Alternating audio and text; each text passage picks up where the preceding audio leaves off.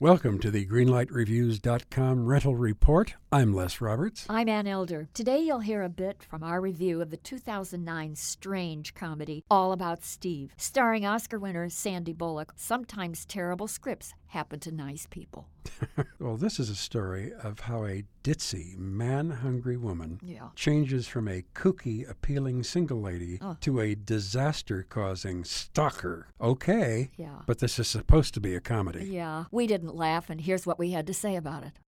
One of the all time awful zany comedies ever, and quite possibly Sandra Bullock's worst movie ever. The script is cataclysmic, also. Okay, Les, let's talk about the writer, Kim Barker. Okay. In this movie, she works very hard to satirize news programming. She uses a pompous, airhead on camera anchor, played very nicely by Thomas Hayden Church. The only good thing in this film. But this has been done to death and much more brilliantly by the late Ted Knight on the Mary Tyler Moore television series. I think that Kim Barker needs to find some new pop culture marks if she intends on making script writing a career.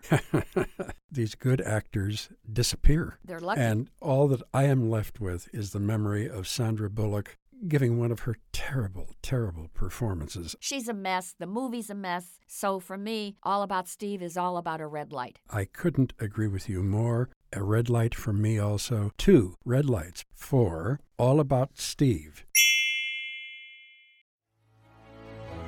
In a world infatuated with comic fandom comes a show to help us remember the talents that have inspired us. Whoa, whoa, whoa, cut. Oh, come on, it wasn't that bad. It's a bit dramatic. Let's just tell them about the show, guys. We are the Canned Air Podcast. Join us weekly for a comedic trip through pop culture. We also welcome some cool comic creators, as well as some of the voice and screen actors that helped shape your childhood. Find us on cannedairpodcast.com and on the Evergreen Podcast Network.